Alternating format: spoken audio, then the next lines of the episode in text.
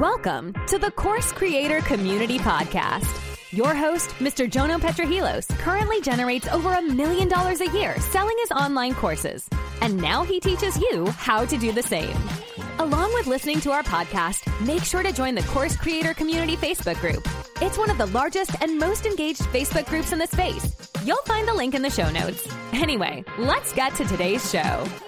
All right. Hello, everybody. Welcome to the Course Creator Community Podcast. I am super excited because we have an absolute rock star on the line this week. And I know I say that all the time or about every guest every single week, uh, but this person actually is. She is the founder of Content into Courses. She's an expert at helping people create their online courses in the, the done for you side of things and helping people do it as well. Uh, she's got a podcast herself, but most importantly, the, the most um, I guess, um, best thing about this person is she's a fellow Australian like myself. So without further ado, let me introduce the one and only Sam Winch. Sam, how are you? I'm good. Thank you, Jono. It's always a pleasure to talk to other Aussies because you're probably much like me. We spend a lot of our time talking to people on opposite sides of the uni- of the world, not the universe. Mm. Um, it's always great to chat to a fellow Aussie. Agree. And you're where Brizzy. tell listeners Brizzy? Yeah, Brizzy. Okay. Your um what's your favorite sport? Uh, I'm not. I'm a swimmer. I was always oh. a swimmer. So, um, yes, anything in the water is good. Yes, I love that too. Um, all right, let's give the listeners a, a bit of background, Sam. What is it you do? How'd you get into it? So the official tagline goes, "Hi, I'm Sam Winch, the course creator, not the lunchtime food." Yeah, I was always you... wondering. I'm like, is that your? You know, some people have nicknames and that on Instagram. like, your real name is Sam Winch, right? It is. Yes, my my name is Sam, and my surname is Winch, which makes me Sam Winch. Um, hey, look, if you've got a stupid name, you've got to roll with it. Hey, like you just got to embrace it. Um, but I I started in management. My background wasn't courses; it was management for big box retail. And I got to a point where I was jack of that. Like that sucks. You work stupid hours, and Christmas is insane. And I had a young family, and it just wasn't working.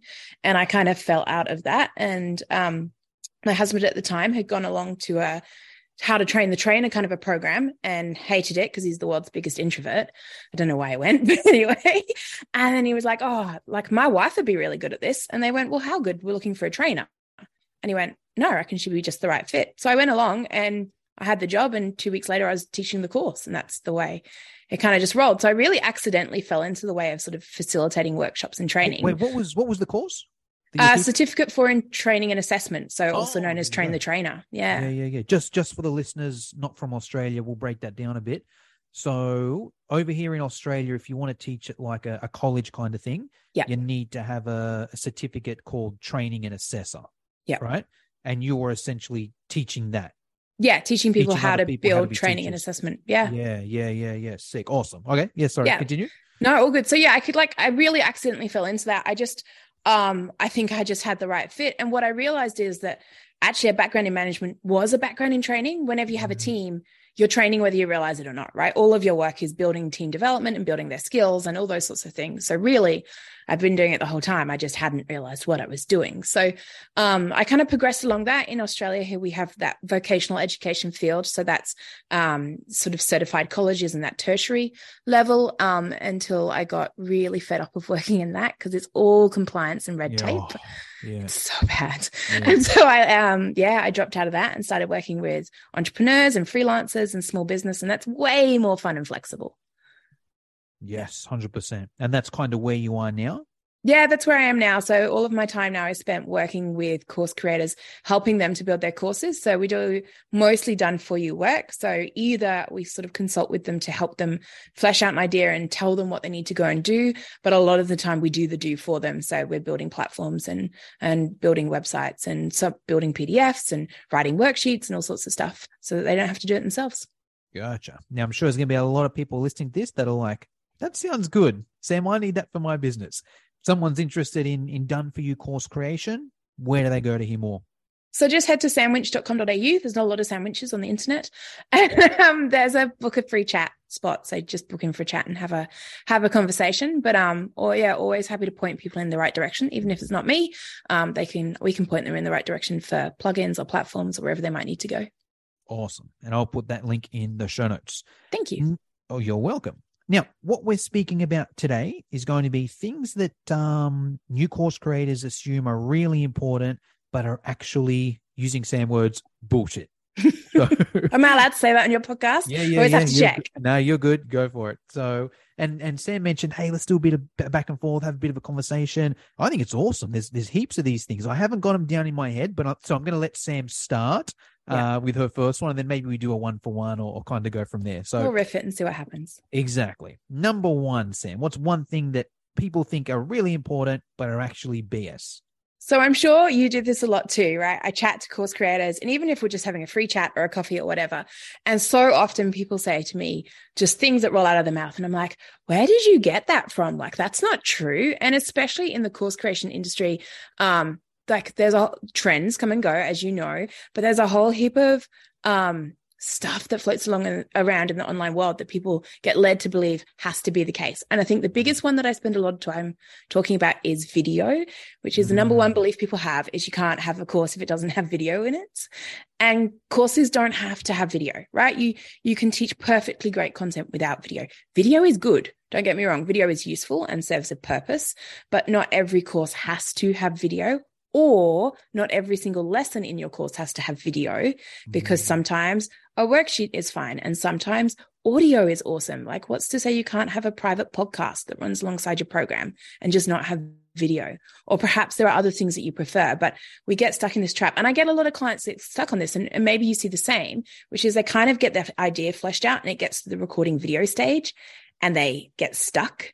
And it's because Mm. that maybe the tech freaks them out or the being in front of the camera freaks them out or whatever it might be, but they don't progress any further simply because they've gone, oh, I can't do video, so I can't have a course. But there are so many ways around that, right? Like there's so many other things you can do that aren't video. Love that. Such a good point. Yeah, I agree 100%. My first course, Sam, sold for 250 bucks or, or something like that, um, was like 99% written because Yep. I didn't know about course platforms. So I just Yep. created an ebook and I was going to sell it just 100% ebook. But then I realized there's unlisted YouTube videos. So Yeah. like, you know what? Let me do a, a five ten minute summary at the start of each module. Still, it was maybe 20 minutes of video total, you know? And that course was great. Got a lot of feedback. Um, and then a good friend of mine. Do you know Steph Taylor? I do from- know, yeah. She's from Queensland as well. So she was telling me she's been on this podcast a couple times, and I think her her one of her original courses was all just written. It was Yep. a like a podcast, how to launch a top podcast guide kind of thing. Sold for one ninety seven. Sold hundreds of thousands, maybe even Yeah. a million dollars, and it was just a, a written one there. So yeah, Yeah. My Love very it. first course that I ever sold was email only. I mean, Yeah. obviously, I'm old now. Sorry, uh, showing my age. This is back in the olden days of the internet. But like, yeah, it was email only. They got a weekly email with action items and some content and some info, and then um, there was a bit of follow up. It was like a 52 week program, one one action week task a week for the whole year. Um, sold for like a thousand bucks, and it was only email. 100% email. There was no video anywhere. So, like, there are options. And I think we've just fallen into this trap of like, oh my God, I have to have this fancy, shiny background or green screen, or like I have to look super professional in video. That's probably another bullshit thing we can talk about. Yes. Um, but like, you don't have to. You really don't have to. Mm. It's helpful, it's useful. You might want it, but you don't have to have it. Let's take a quick break. If you want tips and strategies on how to start, grow, and monetize your business online, check out the Digital Revolution podcast with Eli Adams. We interview digital experts from around the world that share their personal stories. They talk about what they're currently working on and where they see the future going. But most importantly, they share tactics in their specific area of expertise with the hope of helping you improve your digital presence online. You can listen to the Digital Revolution podcast on YouTube, Spotify, Apple, iHeartRadio, or simply click on the link in the show notes below.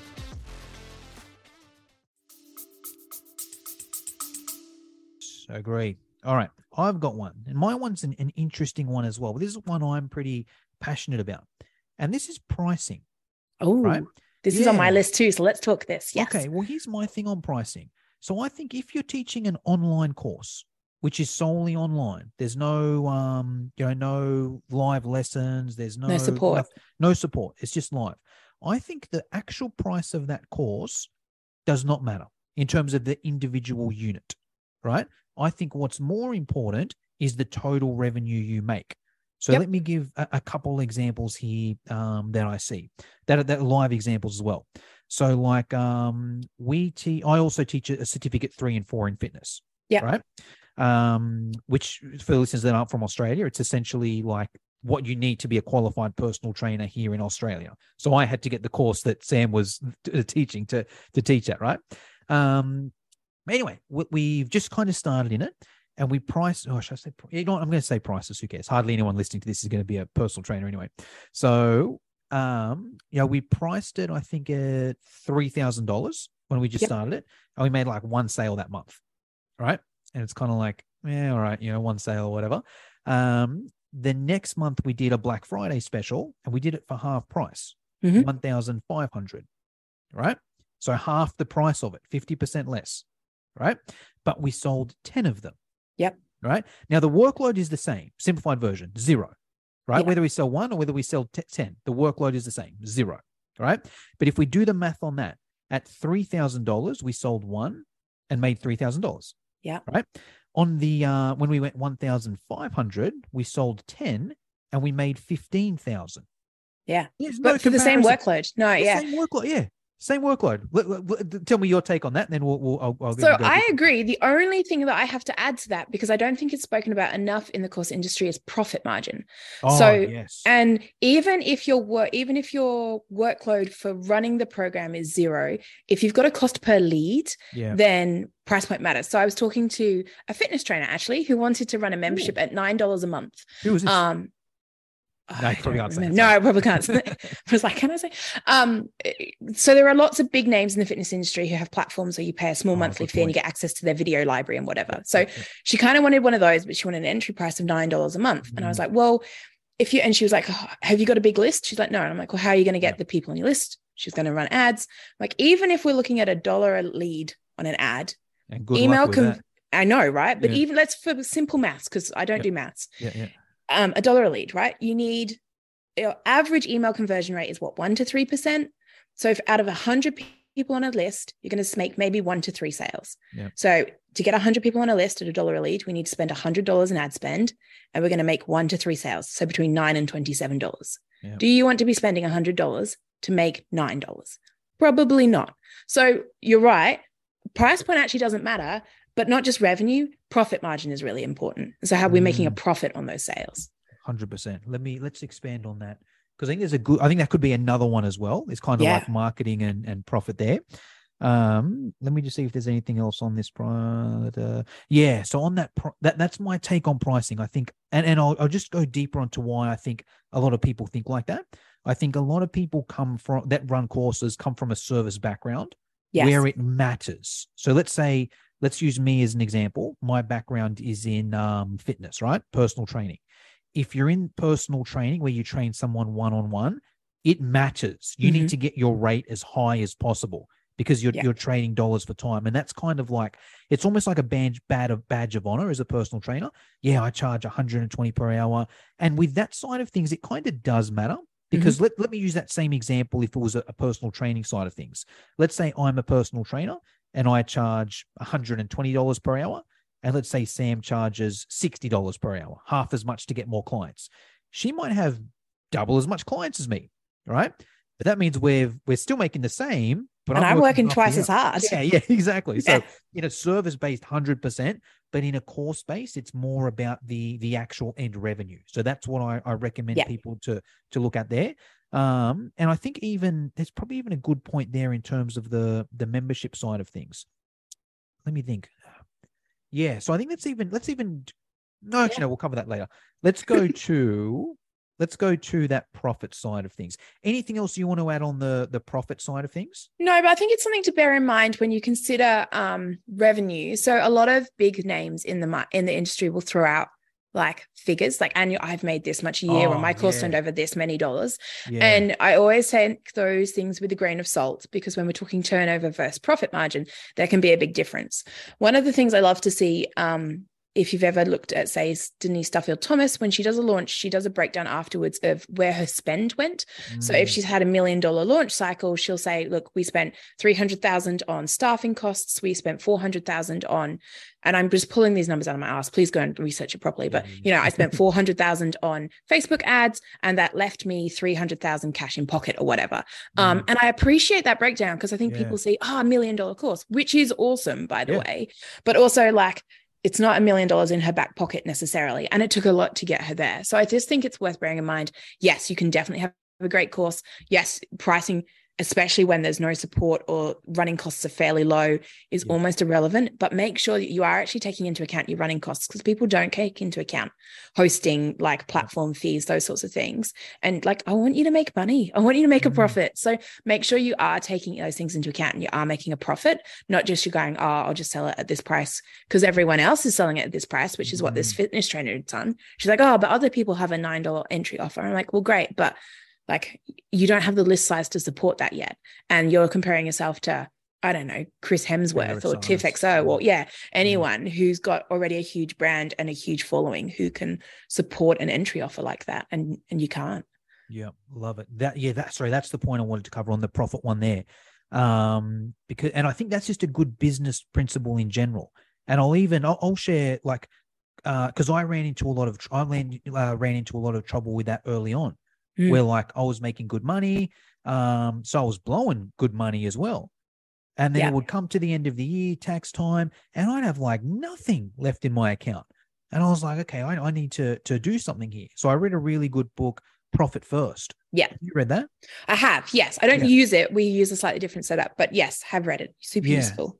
Yeah, yeah, yeah. Well, so I use that as my base, but I, but even with that, like you know, it says you know create different accounts. This much for income, this much for expense, yada yada yada. Um, and I'll just give the, the figures for the listeners.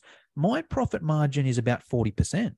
Yeah. So it's like, okay, great. You know, I made um whatever hundred thousand dollars this month or this quarter or whatever. I didn't. I, I've forty of that is yeah. in my pocket. You know, like um forty percent is ex- not even yeah, 45% is expenses, you know, 15% for tax of the, the profit there. Like I'm left with 40. So even for the listeners here, if I say, oh, I made X amount, you know, that's that's total. Like take 40% of that. That's yeah. what I, I do there. And I think it's a, a good business lesson because I know I'm not the only one that's got caught up with that. I think it's very easy to no. to just focus on how much you make because I think it's and, and it's almost like a vanity thing as well you know, yeah, I made, you know, X amount of dollars. And oh, yeah, for sure. And it's super like it's super marketable, right? Like you see people yeah. like six figure business, seven figure business, because yeah. six isn't enough anymore. Um, yeah. you know, it'll be eight figure business soon. I haven't started seeing a lot of those, but I'm sure they're out there. Yeah, um, like it's that real like tagline thing. And it's cool. Like I genuinely having that sort of a turnover level is is a good thing yeah. but make sure that you know from a, a, realism point of view that you're looking at your own income and profit margins and expenses and if it's all going somewhere and you've got nothing left in your pocket at the end of the day it's not great yeah yeah it's it's like um it, it like and just for listeners it doesn't matter how much you make it's how much you keep yeah. No, it's like let, us use that example there. Let's say, let's even use me and Sam as an example. Let's say I make a hundred thousand dollars this month but I spent 60,000 on advertising and, and taxes and whatever. Great. I made 40,000. Maybe Sam made 50,000, so half as much, but she did it organically. Well, she's better off, you know? Yeah. So it's um yeah, and not not saying it's don't spend money or whatever, but oh no, you know it's very important. Just don't focus on how much you make. Focus on on how much you keep. Yeah. And just take everyone else's numbers with a grain of salt because if you're mm. not seeing all of their expenses, you never know. And they might have great profit margins, but yeah. they might not. And we just don't know, right? We just don't know. Yep. Agree. Um, so you also touched on like courses versus membership, or even like I like when you you brought brought up that nine dollar membership. Yeah. Do you got any? What are your thoughts on I guess yeah, so something, membership or those super low barrier memberships? I think there's definitely a place for them. Like I, there's there's definitely a place in the market for them. Something that um, I'm sure you probably think about as well is I'd like to talk to people about the strategy behind the thing they're mm. using. So Um, I was talking to a lady just yesterday, and we were even talking about the difference between, say, Live Launch and Evergreen. So, a program that runs like six weeks, everyone joins in together, or something that's just available anytime. And so, the big difference, honestly, is how you're using it as part of your business. Mm. If you're using it as a signature program that's your main source of income, then Live Launch makes sense. You can build a lot of anticipation, you have cart close dates, like you can build that oomph if you're using it as an entry level point to something else you're on selling, like one on one services or mm-hmm. coaching or something, then an evergreen low cost barrier makes sense, right? Because it's almost like your lead magnet. It's something that's super cheap, that's a no brainer offer, that's available anytime when they feel like it. And then you've got a strategy for what you do with the people once they're there. So I think that no matter what you do, and we can talk courses versus memberships and all sorts of options, but no matter what you're doing, I really advise people to stop and think about the strategy. Like, why? Mm. And that was the same with this lady. I'm like, well, why do you want a $9 membership offer? And she's like, oh, well, other people have them. Mm. Like, okay, well, that, but why else? Like, why do you want one? And what are you doing with it in your business? And so she was trying to use that low sort of entry level price point offering as her main income earner, which mm. is possible but more difficult. Mm. But we could use it as, say, and I have it like I have a $5 um, micro course because realistically, it's just a paid lead magnet. Rather than being free, mm-hmm. it's $5. People put some cash on the table so I know they're invested. There's a little bit of income in it for me. So it just covers things like ad spend. Um, and it means that for me, rather than being a cost to the business, it just works itself out at kind of zero level. But I use it as lead generation it builds into other things i wouldn't use it as my main income earner because you can't get rich on five dollar courses mm. or it's mm. difficult to get rich on five dollar courses mm, mm. yes no agree with all those there i think yeah i think it's an interesting one the the pricing side of things right and mm. this is where i think it's also very interesting online like um my take i think the best model is the online course model you know, yeah. I know, I know, uh, and it, it, depends what you're interested in. I know you do more services, Sam. That's what you like doing. Me, I'm lazier. You know, yeah. I'm just, I'm just kind of like, how can I make as much money as possible doing as little work as possible? That's why I like, you know, that um that online course side of things. And there's uh, definitely uh, a market for it because that's where my audience are too. Yeah. Um, and to be fair, I do a mix. So I have a series of online courses, and then I have an agency model where when I mm. take clients on, I don't do a lot of the work. I do do the work, yeah. but I don't do all of the work by any means because, like you, I'm naturally lazy. Yeah. Um, but I have a team who support me in doing the work, so that yeah, yeah I don't have okay. to do it all. That's, well, sure. that's good. That I would do, you know, because it's like even now the, the issue is I think if you do just online courses, you can get kind of a little bit bored.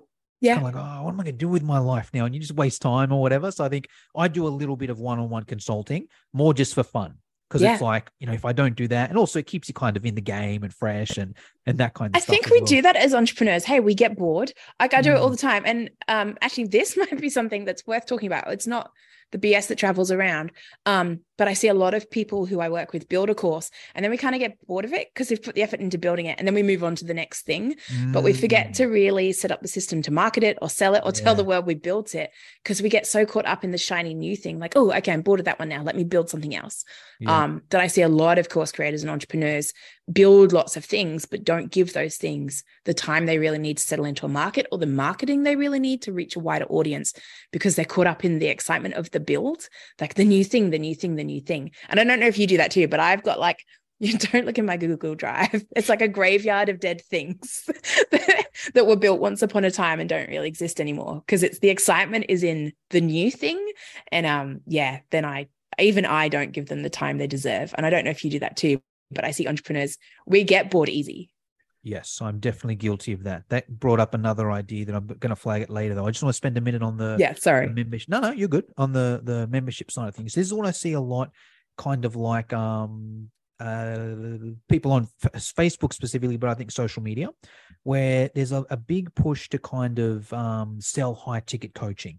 Yes. You know, hey, you want to charge 20,000, 10,000, 5,000, you know, do my 20,000, 5,000, 10,000 dollar course side of things. And once again, that's okay if that's what you like doing. I'll still take the online course side of things anyway, because the mm-hmm. down point of, of charging high ticket is there's obviously a lot of work involved in it, right? You need to follow up, provide a good service, um, do the calls, whatever, whatever it may be. But what I see happening there is kind of like a lot of those high ticket coaches that kind of um, you know sell hey high ticket coaching is the best within like a few years, they're now selling online courses because they realize it's better, right? And Yeah. then a few years after that, memberships because they realize there's you know there's um there's value in that as well.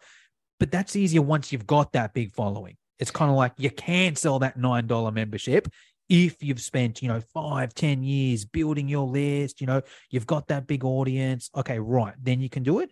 For someone starting off, I think it can be very hard just trying to sell the the nine dollar membership.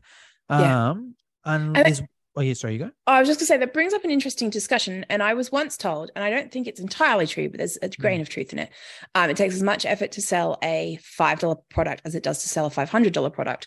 But you can extrapolate that out into programs. It takes about the same amount of effort, sales page writing, funnel writing, whatever, to sell a $500 course as it does to sell a $5,000 course, um, assuming the level of support is the same. And I see a lot of course creators undersell themselves.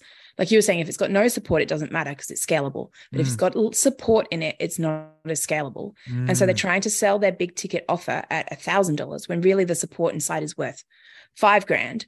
But they're mm, like, oh well, you know, I can't. It's too hard, much hard work to sell five. And I'm like, if you're selling a thousand, you can sell five thousand. Like it's really no different. The level of input you're going to have to have to convert a client at those two price points is the same. Um, but it's interesting that you're right that people go, oh, just like the progression that people take is interesting because I think they've got a story in their head that's like, oh, I have to do these things, or I have to mm, have a high ticket offer to sell a low ticket offer, or I have to have a low first to sell a high.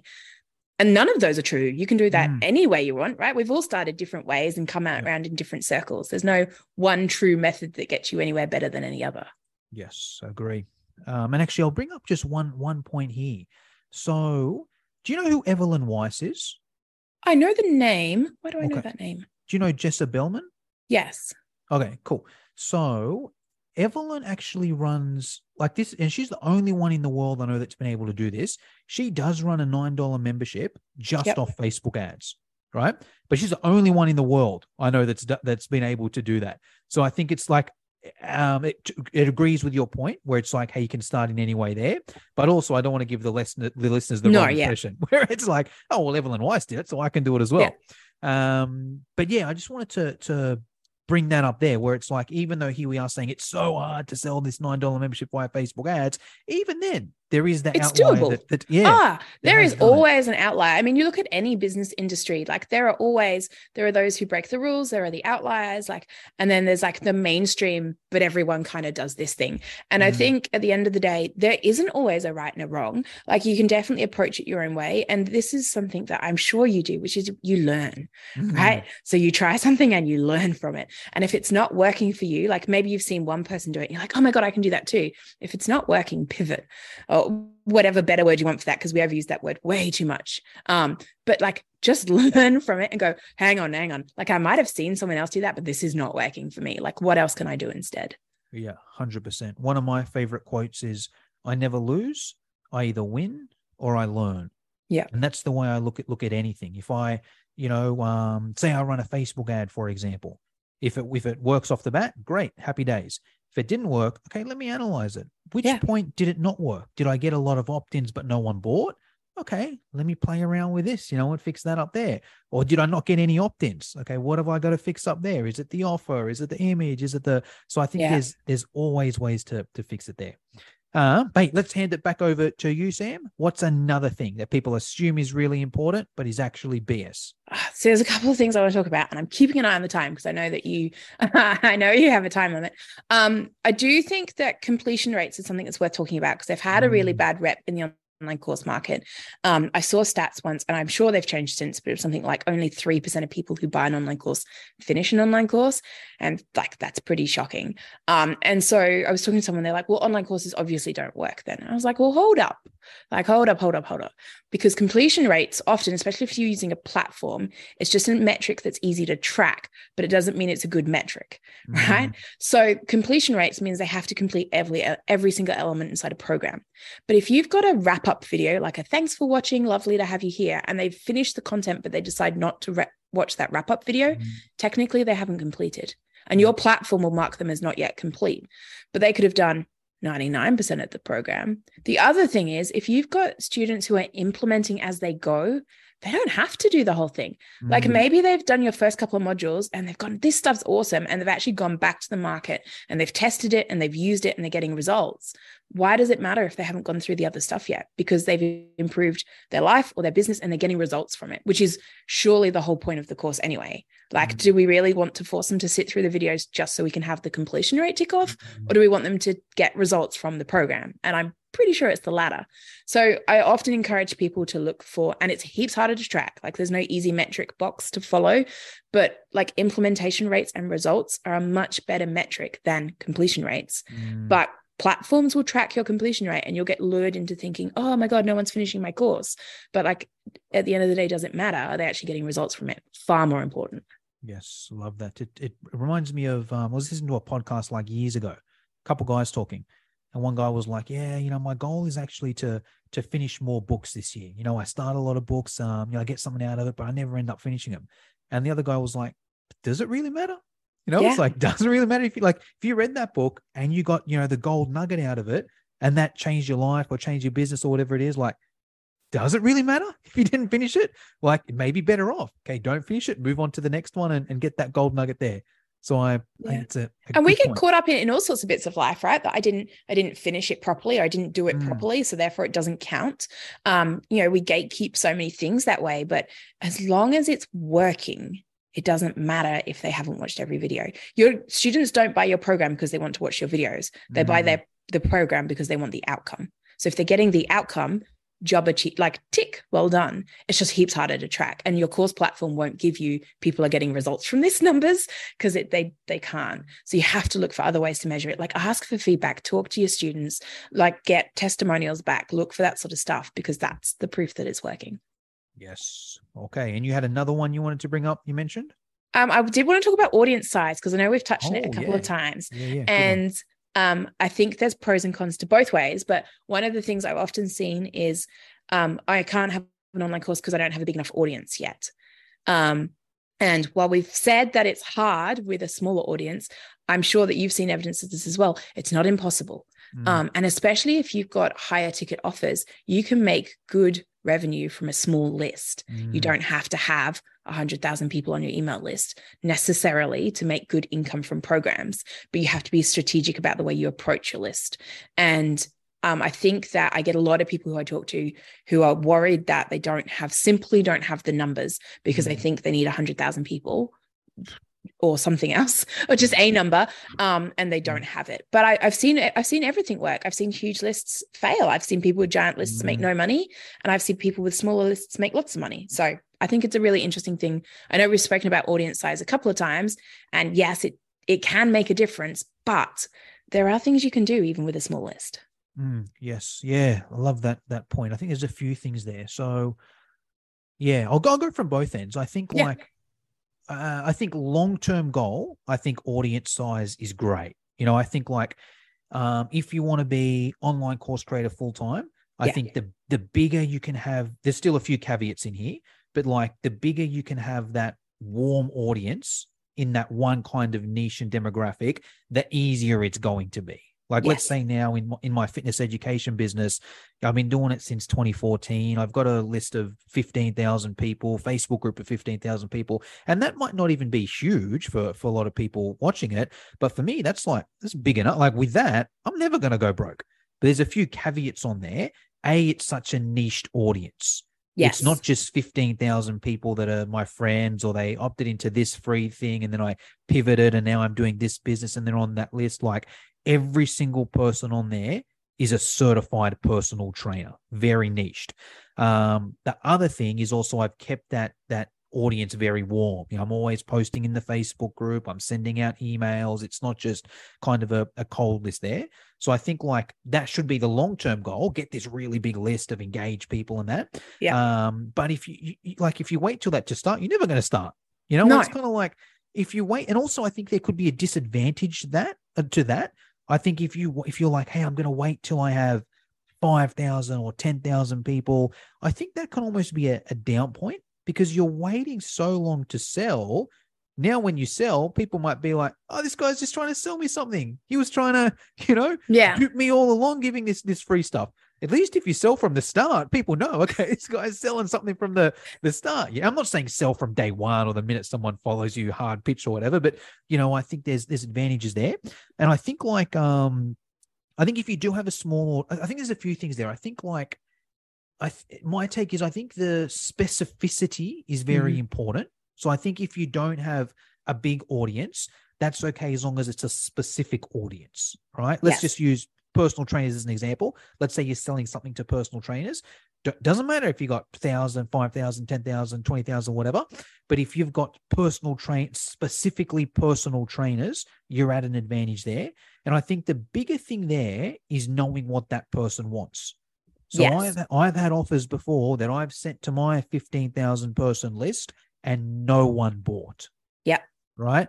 My fault completely because I didn't do the the the smart work. I thought it would, oh yeah, this is what they want. I know what they want. I'm not gonna do any research or ask, I'm gonna do it. And I've made zero sales of a Yep. 15,000 person list. And that's right? not uncommon, right? Because we Yeah. do that. We're like, oh, I'm just going to push this thing out. This is Yep. the thing I want to push out. Yep. But if it's the wrong thing for the audience, it doesn't matter how big that list is. You know, it's not going to sell, or it's going to sell like this tiny little trickle just because they love you and they've bought other stuff and they're like, oh, maybe I'll buy that one too. But you're so right. If it's not the right fit, if it's not something they really want.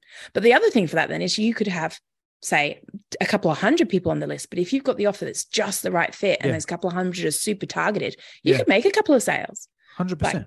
yeah Oh, well, and I'll use yeah, hundred percent. Not like no doubt in my mind. If someone like because I know that market quite well, if somebody just had a hundred people, right, I could say, hey, if if they're the hundred people that I know exactly, have an offer which has blah blah blah blah blah. They'll make sales. Yeah. Yeah. Yeah. Yeah. I mean, I know I I can't name names, but I did have a client who was selling quite a high ticket offer. And obviously, if you want turnover from a very, very small list, it's the only way Yep. you can really do it. Um, they had an email list of 900 and a Facebook group of about 500, and they made a hundred grand out of Wow. like across the annual across the across the year on their programs. Um, you know, six figures off a list of 900 is is impressive. Um, but they it was super niche, super, super, super niche. Mm. And it was a fairly high ticket offer. So you didn't have to first sell as many to get to that market. Um, I mean, if you're selling what one in a hundred, it's nine sales. If you're selling at 10 grand a piece, that's 90 grand, right? So it can be done. Um, but it's it's about having that, like you said, you've got to know your people well, your Mm. list needs to be warm, and you've got to have the right offer for them. And then even with a small list, you can make some sales. And as long as you know them really, really well and you're giving them what they want, they'll they'll buy. Yep, yep. The, the other thing I'll add to that is I think you do need a audience though. So I think Yes. if someone's, you know, if someone's watching um this, because I'll have a conversation with course creators sometimes. I'm like, hey, have you got an audience? Nah, I don't have an audience, but you know, I'm a member. There's Facebook groups that that people are in, and maybe that can work. You know, Yeah. maybe you know, Mm. there's certain Facebook. There's there's a lot of variables there, right? Yeah, I'm with you. I'm like, "Mm, maybe that might work. Yeah, well, I don't want to. I don't want to say never, right? But Yeah. I'll, I'll I'll give a few situations. Let's say if I'm posting something in my Facebook group, which has whatever, whichever group it is, it has thousands of people. That's great. I can do it because I've got that that authority in there. Mhm. If I was to do that same Facebook post, same post in someone else's Facebook group, it may not land the same because these people don't know who I am. I, I don't have the authority. This and that. Yep. Um, on the flip side, am I even allowed to post in that Facebook group? You know, Yeah. all well and good. There's a group with ten thousand people and my people there, but if I can't post in there, if I post it and they ban me, I'm gone. You know. Yeah. Uh, Even if they don't ban you, it can just look slimy. Like if you're in someone else's space selling, it's like when you set up your market stand in directly in front of Coles or the supermarket or whatever. Like, right, it just looks dodgy. Like, Yeah. what are you doing stuck here at the front of their shop? It's the same, right? If you're in someone else's space and it's not your space, there's no trust there, and there's that instant distrust. I think as well. And you're not starting from neutral; you're starting from negative. Mm, mm. And then further to that as well, if the group does allow promos, I find a lot of those groups are the worst place to sell because they're just filled with promos. They're just Mhm. people trying to sell stuff. No one trying to, no one in there to to buy stuff. So once again, not saying it never works. I'm sure you know you can go in there and you can, you know, people have done it, whatever it may be. Um, but for the people listening, I think it's important to have something in place there. You know, you can, you know, there's ways you can leverage and whatnot, but have something somewhat of, of your own audience there. Yeah. Um, hey, Sam, there's a few questions that I always like to finish up with. The first one is around course platforms. There's so many of them out there. You know, there's Teachable, Thinkific, Kajabi, Newzenler, Thrivecart. Um, you know, I could go on and on and on. I'm curious to hear what your favorite is, or if you have one that you prefer. That's mean. So I'm platform agnostic. Um, as a course creator, we use um, I've got clients on we've got builds on about 10 different platforms at the moment between WordPress and a variety of plugins and then third-party platforms. Um, and part of the reason for that is because I'm a firm believer that different courses have different needs. And I Mm, have yet to find one platform that suits every single person's concept or ideal or needs. Um, they're just like everything has pros and cons, and I've yet to find a perfect one. Um, so I don't have a favorite, but so that I don't dodge your question, fence it. My micro courses are held in member vaults, um, which has been a really interesting place to play around with. Um, I got in fairly early on when the developers are still listening to the audience, so tweaks happen fast. And if the mm, audience requests something, I've seen a turnaround in the period of four hours.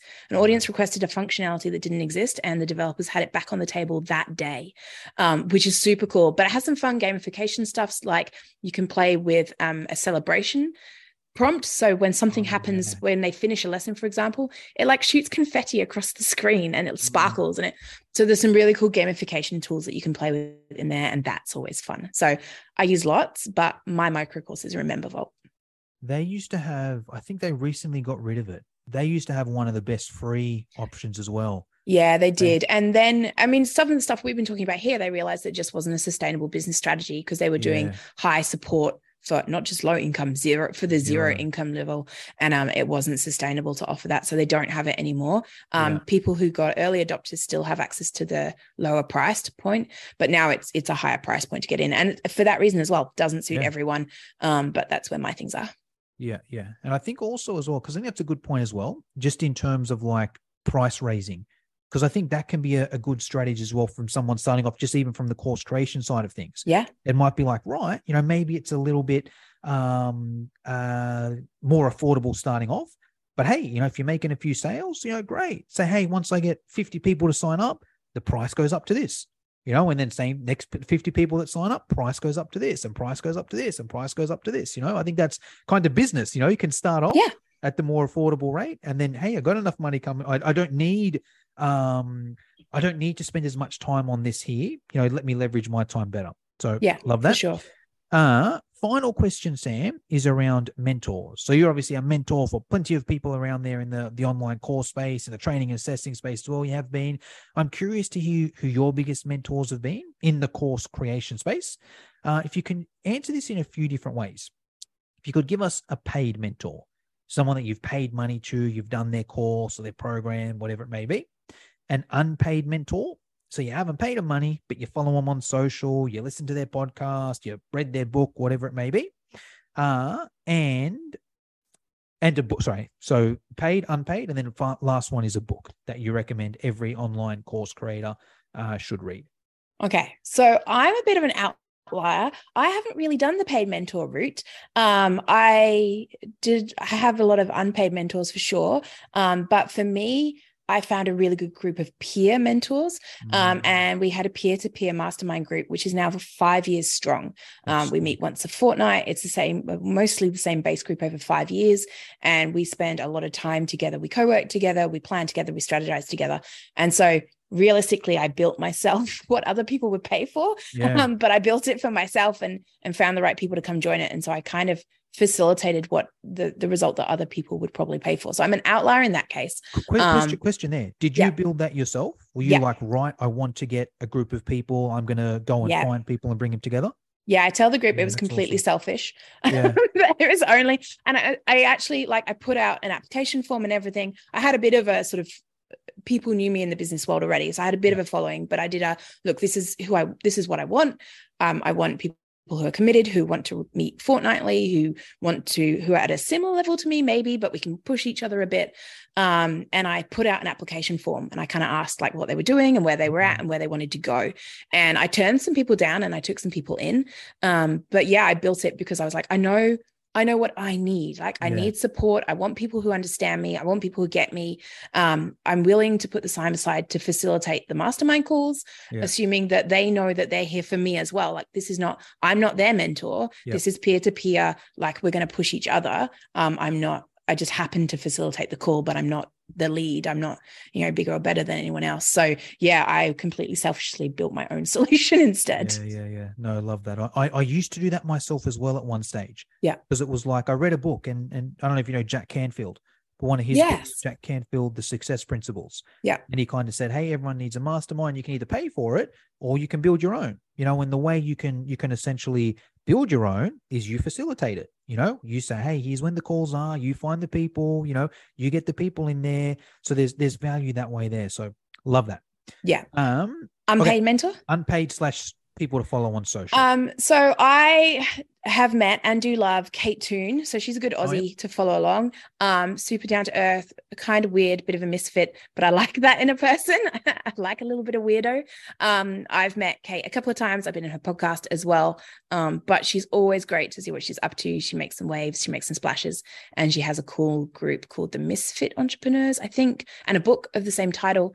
Um, but yeah, good to go and have a long, especially if you're an Aussie and you want to see what other Aussies are up to. Kate Toon's um, got a bunch of courses, built a bunch of successful memberships um, off the back of she used to do one-on-one consulting as well and decided it was just not scalable. So she kind of follows that same grain that we've been talking about, um, but does things in her own way. And I always like to see people who are doing that. That's fun. Mm, yes, I've got to get her on the podcast one day. Yeah, she's fun to talk to. She's um she's a blast and super British, which is always fun too. Awesome. Book you recommend or book you read that changed your business slash? Um, so Jeff Walker has a bunch of Oh, yeah. launch stuff.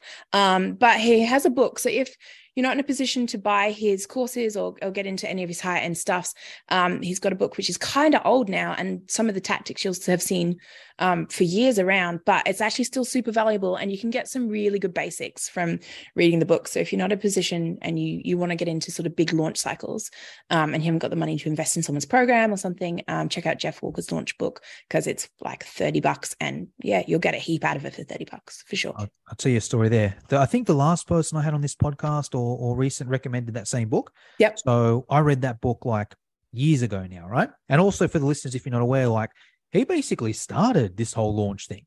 Anyone he's- now that's yeah. like a launch coach or whatever it is, is essentially teaching either his strategy or like a watered down one where it's like, you know, he taught someone else, who taught someone else, who taught someone else, who taught this person. So Yeah. he basically started this whole thing. But that book, still one of the best books I've ever read because the second I finished it, I went and bought his program. Yeah. I was like, this book is so good. You know, I got to go and buy the program here. But here's the kind of catch to it. Now the program, I don't know what it was, two, three thousand dollars or something, American, I think. Um, the course wasn't that good. It was all right. No, sorry, it was that good. The course was good, but it was essentially just his book in video format. Yeah. There's two ways to look at it. It's like either A, that book is worth two, three thousand dollars, right? Because it is. You know, it Yeah. was a great book, one of the best books I've ever read. Um, the course wasn't that much better than the actual book.